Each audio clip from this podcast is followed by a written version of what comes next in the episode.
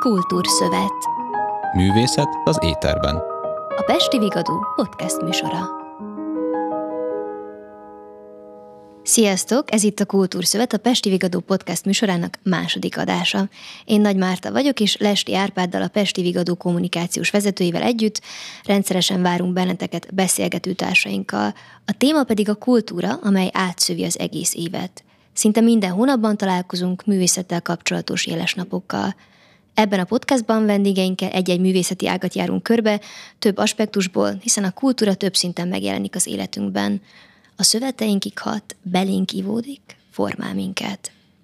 Mai adásunkban a Magyar Népmese napja kapcsán Berec András mesemondóval, a Magyar Művészeti Akadémia rendes tagjával beszélgetünk a, a mesékről, a mesék fontosságáról, arról, hogy hogyan milyen hatással vannak életünkre, és mondjuk a gyermekéveket mennyire határozzák meg, amiből aztán ugye értelemszerűen a felnőtt évekre is óriási hatásaik vannak, és ezért, ezúton is köszönjük Berec Andrásnak, hogy elfogadta a meghívásunkat. Örömmel. Én is köszöntöm mind a hányójukat. Az első kérdés pedig az lenne, hogy mit értünk ma mese alatt? Amikor, amikor mesére gondolunk, akkor általában a gyerekek jutnak eszünkbe, de vajon tényleg csak nekik szól, szólhat-e a mese? Hát ez a szó sokáig kereste saját jelentését, mert jó ízű beszélgetésben, mikor odáig jut a hangulat, szokták mondani, hogy na mesélj valamit, és akkor nem formailag mese következik, hanem egy jó ízű ha lehet a társaságot érdeklő történet is. Tehát a mese ezerféle, és általában véve el lehet mondani, hogy kipróbált műfaj, tehát lecsiszolt műfaj, az emberi örökségnek talán egyik legértékesebb darabja. A sok mese együtt az maga az ember mert ahány indulat, ahány vágyálom lakik az emberbe, az valamelyik mesébe ott van. Ha ezeket sikerül um, sokból gazdálkodva szépen összeilleszgetni, az ember belső világa nagyon szépen felrajzolható. Arányérzéke van, mert normális mesemondó ha látja, hogy vakaróznak a beszédje alatt, azt a részt megnyesi. Ha látja, hogy a szemük kipattan a hallgatóknak, az gondokat elhagyják, elhaigálják menet közben, gyermeknek változik a közönség, azt a részt még esetleg hízzalja. Tehát ez a műfaj nagyon figyeli a közönséget. Nincs benne ilyen pukkasztó hajlam, hogy kit érdekel a közönség. A közönség arányra tanítja, eltalált mennyiségre. Azon kívül a, a csöndet is helyére tudja tenni ha jó a próza, ha van benne gondolat és tűz, akkor a csönd az nem hiba, hanem az egy zenei elem, az megtelik tartalommal. Hát ezek csak tétova gondolatok különben. Szóba került ugye a közönség, hogy a közönség összetétele is befolyásolja a mesének mondjuk a menetét. A mese eredendően gyermekeknek születik, vagy nem lehet ennyire leszűkíteni a, a generációt, akik számára szól. Kérdezem ezt azért is, mert hogyha akár csak az ön honlapját megnézzük, ott is látható, hogy vannak olyan műsorok, programok, amikre azt gondolja az ember, hogy nem csak gyerekeknek, vagy inkább talán kifejezetten felnőtteknek szól. Jól látjuk ezt, jól gondoljuk ezt, hogyha azt gondoljuk, hogy nem csak gyermekeknek szólhatnak a mesék. Hát a mese univerzális műfaj, úgyhogy mese van gyermeknek, egészen kicsinek is egyszerű hangutánzó, állatutánzó, szavakból összerakva, találós mesék, elegészen a, a párválasztás nehézségeivel foglalkozó éjfél utáni és rendhagyó jegyes oktatáshoz való meséken keresztül a létezés nehézségeivel, sőt a halállal is szembenéző mesék. Tehát a mese minden, minden generációnak szólt virágkorában. Amikor a polgári a nemzeti romantika fölfedezte, akkor annyira nem tudott vele mit kezdeni, hogy leutalta a gyermekeknek. Az emberi műveltségben ez egy rendszeresen előforduló jelenség, hogy amivel a felnőtt nem tud mit kezdeni, azt oda löki a gyermekeknek. És így régen letűnt hiedelmek, valamikori világképek oda zuhannak gyermekmondókák formájába, és a gyermekek kiszámolnak vele. És nem pontosan tudják, hogy mit fognak a kezükbe. Úgyhogy a mese mindenkihez szól, és érdemes is a felnőtteket mesével ébren tartani. Egyre többen szeretik, egyre nagyobb élet van a mesében. Mm. A, a mesék általában, főleg a gyerekmesék happy end végződnek. Boldog vége van mindig, ugye a királylány, a királyfi megtalálja egymást, és boldogan élnek, amíg meg nem halnak. De a valós élet az gyakran nem ilyen. Mennyire reális képet ad az életről a, a gyerekeknek az, hogy a mesékben szinte mindig pozitív a végkifejlet?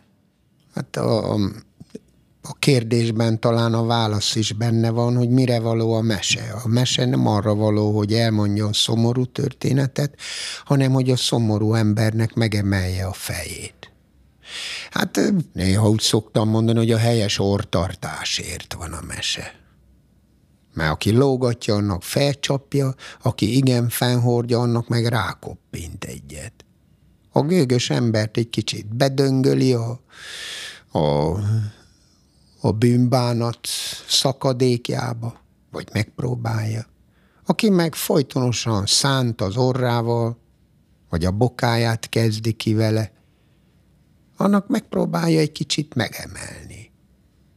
Tehát a, a mese az az élethez való viszonyt alakítja, az a látást próbálja megfogalmazni, és mikor azt mondtam, hogy társaságban azt mondják, na most mesélj valamit, akkor lehet, hogy egy világháborús, szomorú történetet mondanak el, ami az életnek egy darabja.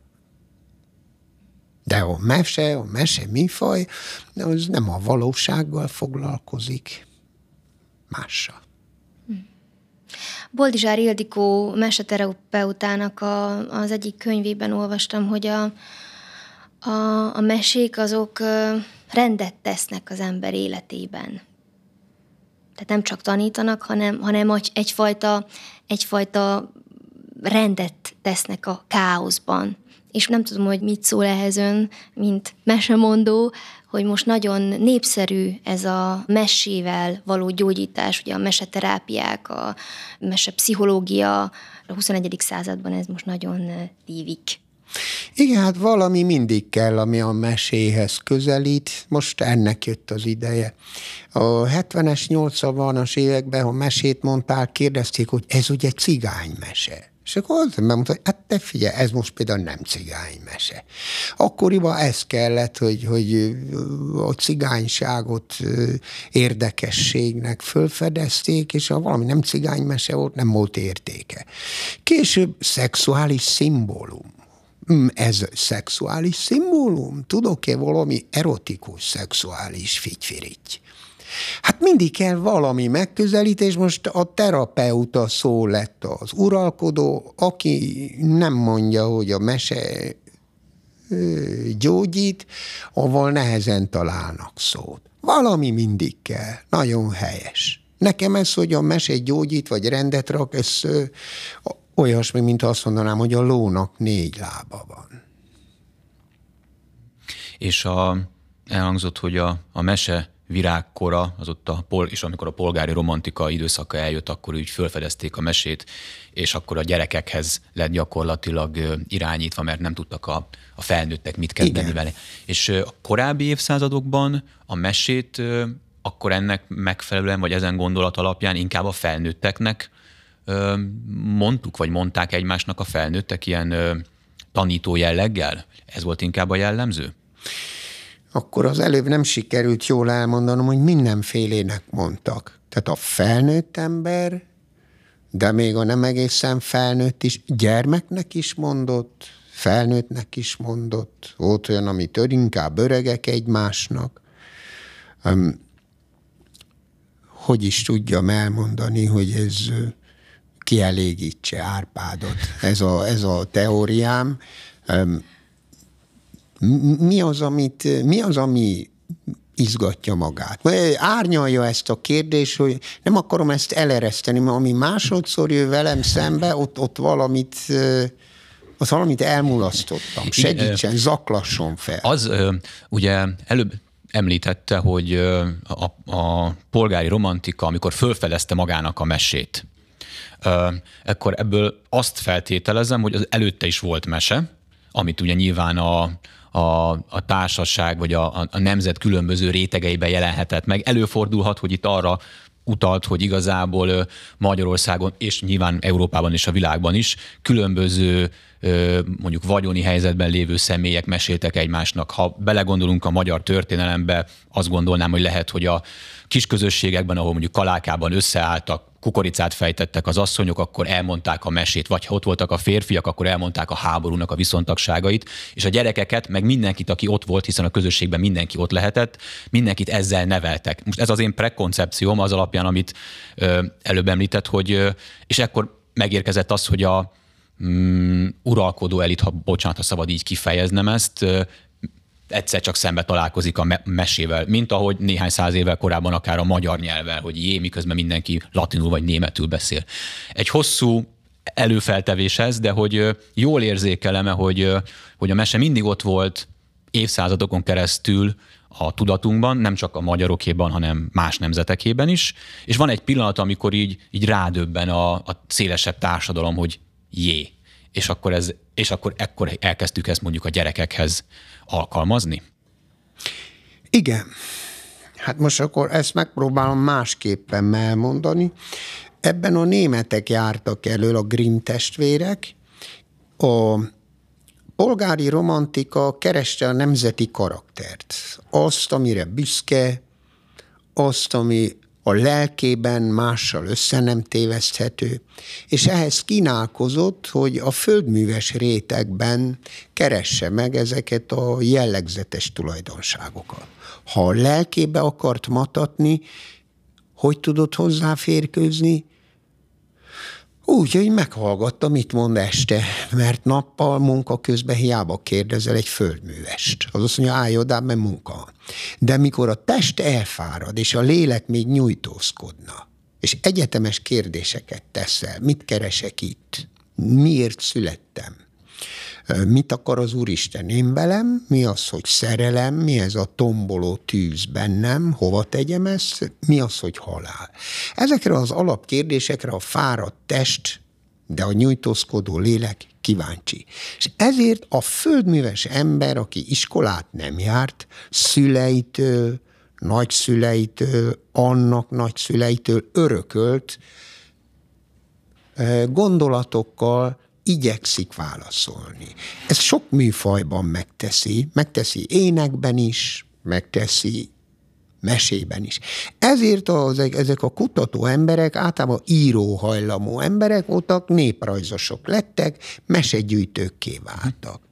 És mivel a boszorkányjal és az éjszakában lakó különféle démonokkal nem pontosan tudtak mit kezdeni, hát majd a gyerekek esetlegesen. És így zuhant ez le, és így keveredett a gyermekek közé valamikor felnőtt mese. Uh-huh. Hát az például, hogy egy rendes mesemondás után olyan hagyományőrző, régi kultúrájú vidékeken, amiben különféle éjszakai hatalmakról volt szó, ott például hazamenni éjszaka nem nagyon mertek, mert az, amit megidéztek a mesébe, az uh-huh. utolérte uh-huh. őket. Uh-huh.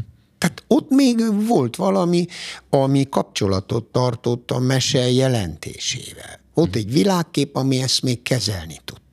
De mikor ez már rég nem volt meg, iparosodott polgári környezetbe elveszíti ezzel a kapcsolatot, ezzel a világképpel, akkor hirtelen ilyettébe gyermekkötetet csinál. Hát így, így kezdődött. Uh-huh. Aztán foglalkoztak vele sokan, nagyon sokféleképp közelítik meg a mesét, vannak akik egész világképeket, csillagmitológiát tudnak visszafejteni a mesékből, úgyhogy hát ha a görögöket megnézzük, akiknek szerencséjük, hogy leírták a régiek gondolatait, tehát nem lehet mellé beszélni, így gondolkoztak, minden csillagképnek egy-egy meséjét tudták. És ami elborzaszt valakit, hogy egy anya megette a gyerekét, az lehet például egy egyszerű holdfogyatkozás. Ha az ember úgy közeledik hozzá, akkor már is nem olyan borzalmas. De átadni, és eh, így eh, világméretű, kozmikus történetet eh, úgy átadni, hogy valami érzés is kötődjön hozzá, hát sokkal jobban nem lehet. Úgyhogy megvan a logikája, és érdemes is vele az embernek foglalkozni, mert azért jól eltávolodtunk attól a világtól, amiben ez született, és hőskorát élte. Eltávolodtunk attól a világtól, valóban, olyannyira, hogy ma a mai gyerekek kütyükkel, telefonokkal játszanak, egyre nagyobb teret hódítanak az erőszakos televíziós, internetes mesék, játékok, hogyan lehetne rávenni a gyerekeket az olvasott, mondott mese hallgatására, befogadására? Ezt én nem tudom. Erre vannak nem szép szó, szakemberek, vannak emberek, akik ezzel foglalkoznak. Én ezzel nem foglalkoztam. Engem elhívtak, és mondtam a mesét óvodától nyugdíjas klubig, és kocsmától szószékig és Kanadától Üzbegisztánig, és Kajrótól Észtországig. És azt láttam, hogy a mesére ott is szükség van, ahol nem tudják, hogy szükség van rá. A legizgalmasabb a katasztrófának ígérkező, a bukásnak ígérkező előadás. Ahol az előadás pillanatában még csak beszélgető emberek vannak, eszegető emberek vannak, borkóstolásba elvegyült emberek és forgóhintások. És mögöttem a rockzenekar bepróbál. Ez a valami. Hogy ezekből hogyan tudsz nyitni, hogyan tudod elhitetni az arra lődörgő emberekkel egy csámpás helyzetbe, hogy a mese jó. Hogyha megsértődsz, hazaszaladsz, a világ legszebb történetéről esel le. Ha hiszel benne, kiderül, hogy a mese sokkal erősebb, mint a mesemondó. Ha az első percet megnyered, tiéd az este. Elhajítanak mindent, ami a kezükben van, mert a találó szótól az ökör is meghőköl. Kaukázusban azt mondják, találó szótól az ökör is meghőköl. És mivel a minden emberben legalább egy ökör lakik, ezért a humán műveltségnek még most is van esélye. Hogyan lesz valaki mesemondó? Hogyha hallottuk most hogy mik a nehézségei. Nyilván, amikor kiáll az ember a színpadra, saját maga mérettetik meg, de bízhat a mesében, ami a kezében van. De hogyan indul az, hogy valaki érzi magában azt, hogy ő neki ez, ez megy, ez neki, ő ebben jó? Még az előző kérdésen jár az eszem, de megpróbálok átrángatni magam Nyugodtan, erre. mondja, hogyha Most valami már még itt benne vagyok, majd marad. azért még, még csalogasson vissza, mert azért az egy érdekes kérdés. Azzal, hogy nem tudok rá válaszolni, nem akarom megúszni a választ, mm. de lássuk ezt. Hát erre is viszonylag egyszerű a válaszom, mert nem tudom. Azt tudom, hogy én bennem már gyermekkorban is a vérembe volt egy hajlam, iskola utolsó padjában. Ha én nem tudtam olyan szólni, mondjuk öt percen belül, hogy a környezetem ne én rám figyeljen, akkor engem megevett a bánat. Tehát én nekem, én nekem muszáj volt, hogy a rossz, nehéz, szomorú helyzetbe vidámságot ébresszek. Ez, ez, ha az embernek a vérében nincs meg, akkor például tréfás mesébe, nem is tudom milyen lelki gyakorlatok árán lehet belekezdenie.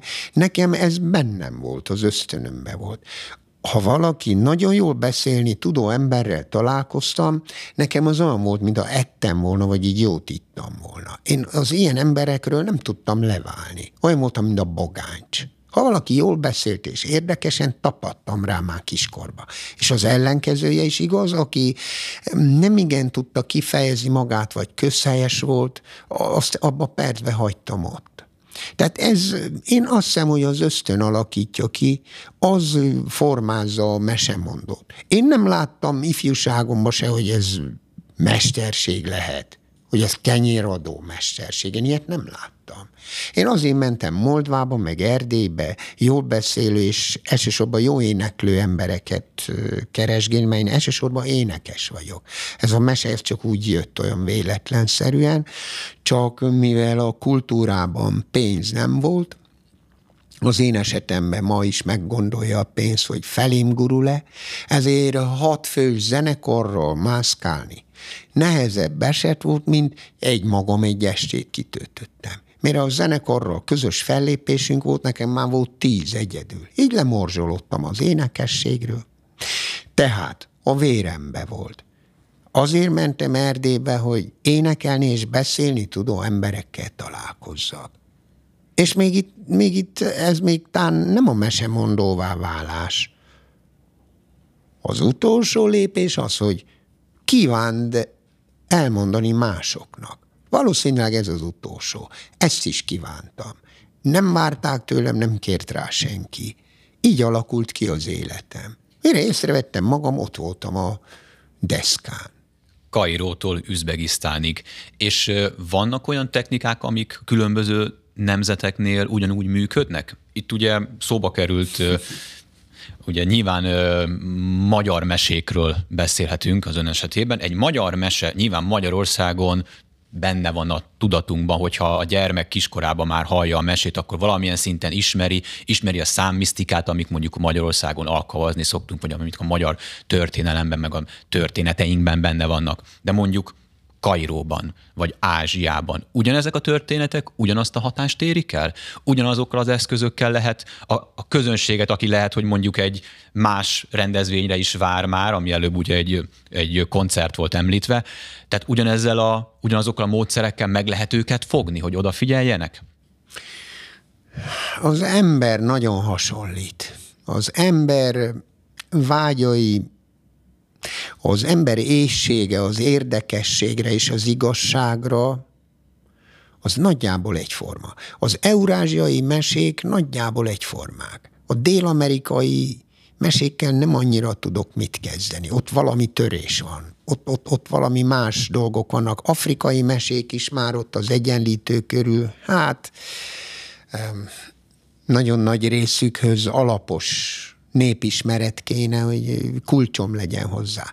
De óriási területen az eurázsiai mesék bizony hasonlóak. Én azt hiszem, hogy az emberek a, ha a szervezés jó, és nincs háttérzörej, és figyelni tudnak az ember beszédjére, akkor a csatát meg lehet nyerni magyar mesével. Meg lehet nyerni. Most ezt ava tudnám árnyalni, hogy én bizony idegen meséket is szoktam Magyarországon mondani, szoktam mondani tatár, török mesét, mondtam már írmesét, görög mesét, most utóbb a görög mitológiát mondom úgy, mint hogyha magyar mese volna.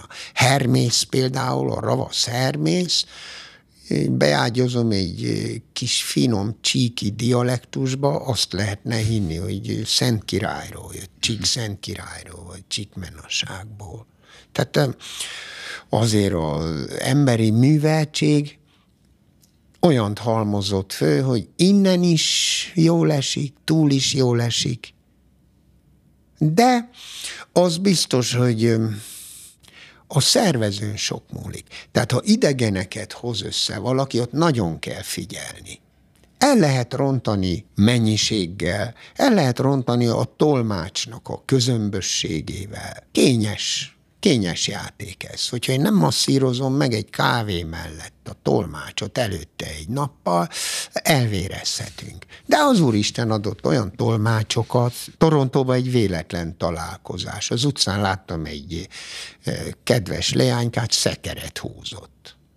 És ő magyar volt, nem tudom, hogy hogy ismerkedt. Szó-szót követett, Pintér Gabriella, most Nagymaroson lakik, és interneten néztem meg, hogy hogyan is kéne deszka anyagokból, ilyen, ilyen furnér lemezekből egy tisztességes kis szekeret készíteni. És az utcán húzta a holmiait, meg költözött.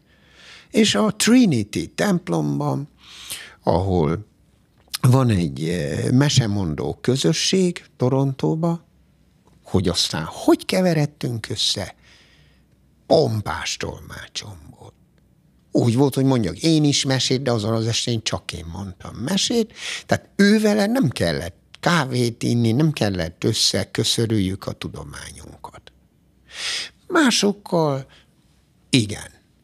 És mindegyikért olyan boldog vagyok, mert a magyar embert, ahogy hallgatom, legyinteni szoktak, hogy hát ezt úgyse lehet átadni más népeknek. Ezt a mi gyönyörű nyelvünket úgy se lehet lefordítani. Minek? Más népek nem így vannak, azt mondják, ha nem lehet is, de a felét muszáj.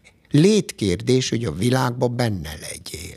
Bezárkozni, azokat a kincseket nem felmutatni, amik nálad vannak, az egyenesen bűn.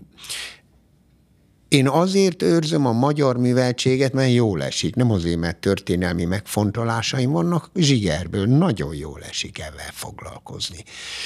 De ha még gondolkoznom is kell rajta, akkor azt mondom azért, mert internacionalista vagyok. Azért. Én azért őrzöm a magyar nyelvet és a magyar műveltséget, mert ha majd egy normális asztal mellett leülünk, szlovákok, románok, belgák, amerikaiak, és azt mondjuk, na most mondj valamit, akkor tudok mondani olyat, amit ő nem tud. És akkor az neki jól esik. Na az ember teste nem szereti, ha meghódítják, de az ember szíve igen. Az ember szíve így van berendezve, hogy hódíts meg. Jaj, de jó. Meghódítottál. Kirgizeknek van egy közmondásuk, szíved, ha szűk, a föld tágasságának mi haszna? Tehát, ha azért lépted át a házad küszöbét, hogy a magad igazát bizonyítsd, jobb otthon maradsz.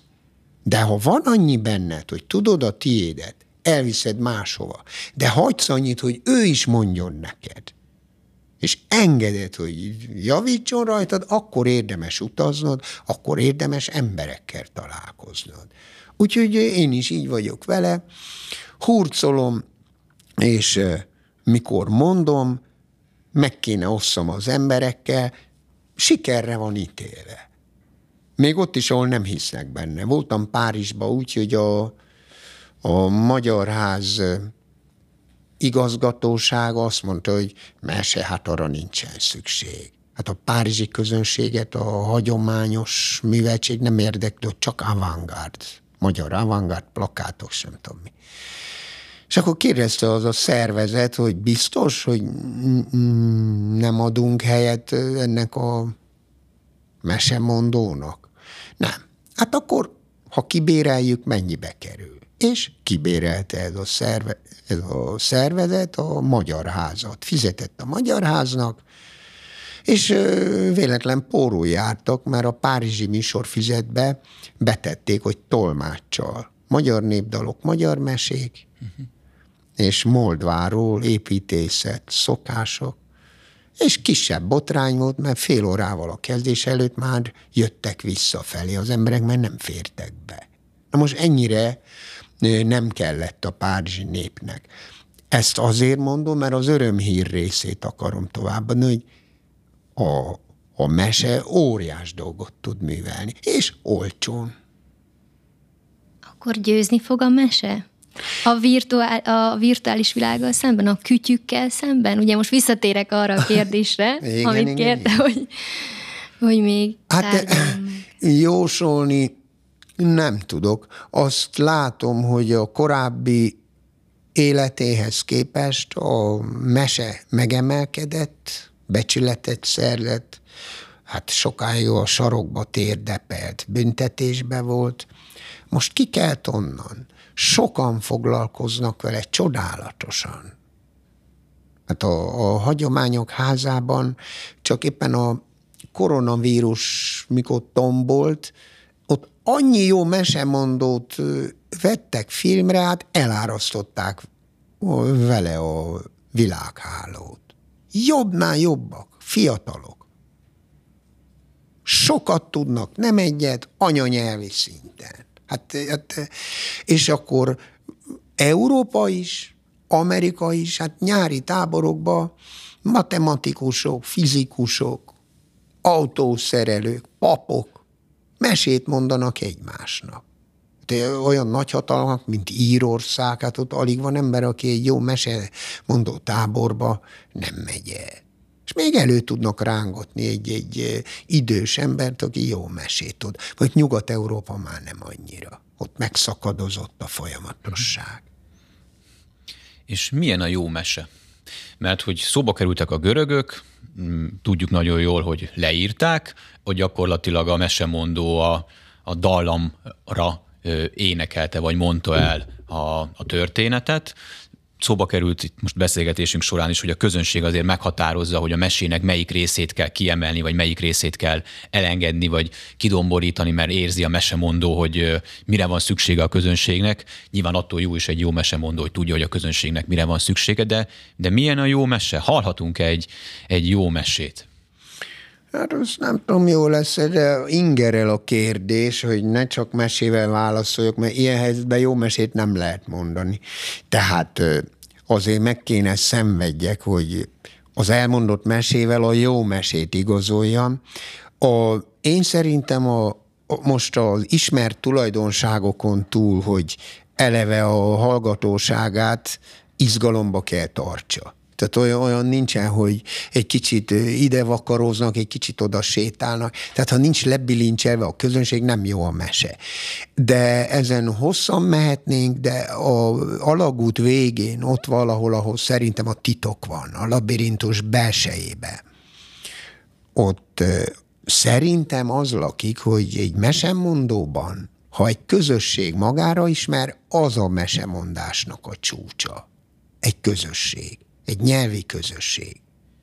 Jambul Jabayev, vagy Jambul Jabay, egy analfabéta kazak ének és mesemondó azt mondta, minden énekes, minden mesemondó, mert náluk az ugyanaz, a maga araszával méri meg a hazáját. Tehát az azt jelenti, hogy te megtanultad az öregektől a mesét, de vedd a nyakadba Kazaksztánt, nyugattól keletig, északtól délig járd, járd, hallgasd az embereket, töltsd fel magad. És mikor mondod a mesét és énekelsz, már nem te beszélsz, hanem az a géniusz, az, ami összetartja azt a népet. Ez a legboldogítóbb állapota ennek, és ezért volt nagy néprajzos Stalin elvtárs, mert mikor vonatra tett egy népet, akkor ezekkel kezdte. Hallhatunk esetleg egy mesét? Hát... Egy, egy rövidke mesét? Rövidke így, mesét. Zárásként. Na jó, jó, hát, jó, hát akkor most annyit mondtam, ezt a szegény törökséget, néhol van.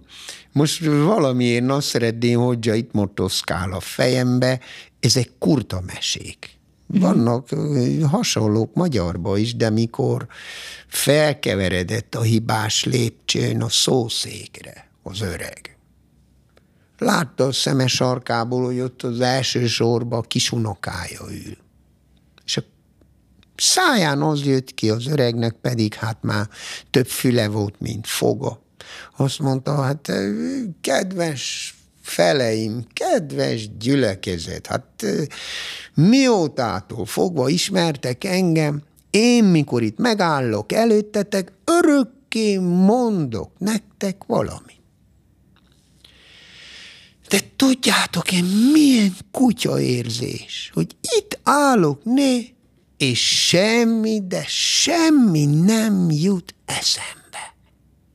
És akkor a kisunoka az első sorból felszólalt. Azt mondta, Tata, hát egy annyi legalább eszedbe juthatna, hogy akkor gyere le onnan. És akkor azt mondta, te az én vérem vagy kisunokám, tudod, én milyen büszke vagyok. És letekeredett a hibás lépcsőn. Beszéd nem volt, de öröm igen. Hát röviden nem könnyű, mert a mese is olyan, hogy kézen kell fogja a hallgatóságot, az öt perc. Bevezeti a birodalmába, az másik öt perc. Akkor belefog a cselekménybe, egy kicsikét pofozgatja a lelkeket, néhány zsákutcába bemegy, akkor abban van a katarzis, hogy visszatalál, és még a végén is egy kicsit elvarrogatja. Már most ízelítőnek ennyi. Azért szerintem ez, ez azért így minket elvarázsolt. Legalábbis engem igen. Tehát, hogy én azért érzem a, e, a, itt a stúdióban ülve a, a, a hangulatot, már így ennél a uh-huh. pici mesénél is, hogy így azért így kezdett így be, beszippantani. Hát Úgyhogy nagyon szépen köszönjük. Köszönöm szépen a szakmai trükköt, majd a két kislányom van úgy, hogy letesztelem Isten rajtuk, édes. hogy öt percig csak bevezetem őnek, nekik a, a mesének a, a vázát, és majd pedig következő öt percben különböző zsákutcákba vezetem be őket bár ismerve őket valószínűleg 20. perc környékén már alvás lesz. De letesztelem az, rajtuk az, mindenképpen. Az nagyon szép küldetése a mesének a sok közt, hogy szépen elalszik a közönség. A Habsburg kaszárnyákban jelesek voltak a magyar katonák, akik bizony azért mondtak mesét, mindig más következett, hogy szépen azon elnyugodjanak. Hát ha ma ezt egy kultúrházban valaki megcsinálná, nem hívnák vissza. De ott a nyugodt álomért, és azt is meg kell becsülni. Köszönjük mai vendégünknek, Berec Andrásnak, hogy itt volt velünk, és hallgatóknak is, hogy minket választottak. Következő alkalommal ismét egy jeles napunk kapcsán fogunk beszélgetni a kultúráról, tartsatok velünk akkor is. Addig is nézzetek szét a Pesti Vigadó honlapján, és keressetek minket a Pesti Vigadó Facebook és Instagram oldalain is. A podcast adásokat a www.vigadó.hu per podcast oldalon, valamint a Pesti Vigadó YouTube csatornáján is újra hallgathatjátok. Ez volt a Kultúrszövet, a Pesti Vigadó stúdiójából Lesti Árpádot és Nagy Mártát hallottátok. A hangmérnök Kovács Gergely nevében is köszönjük a figyelmet. Sziasztok!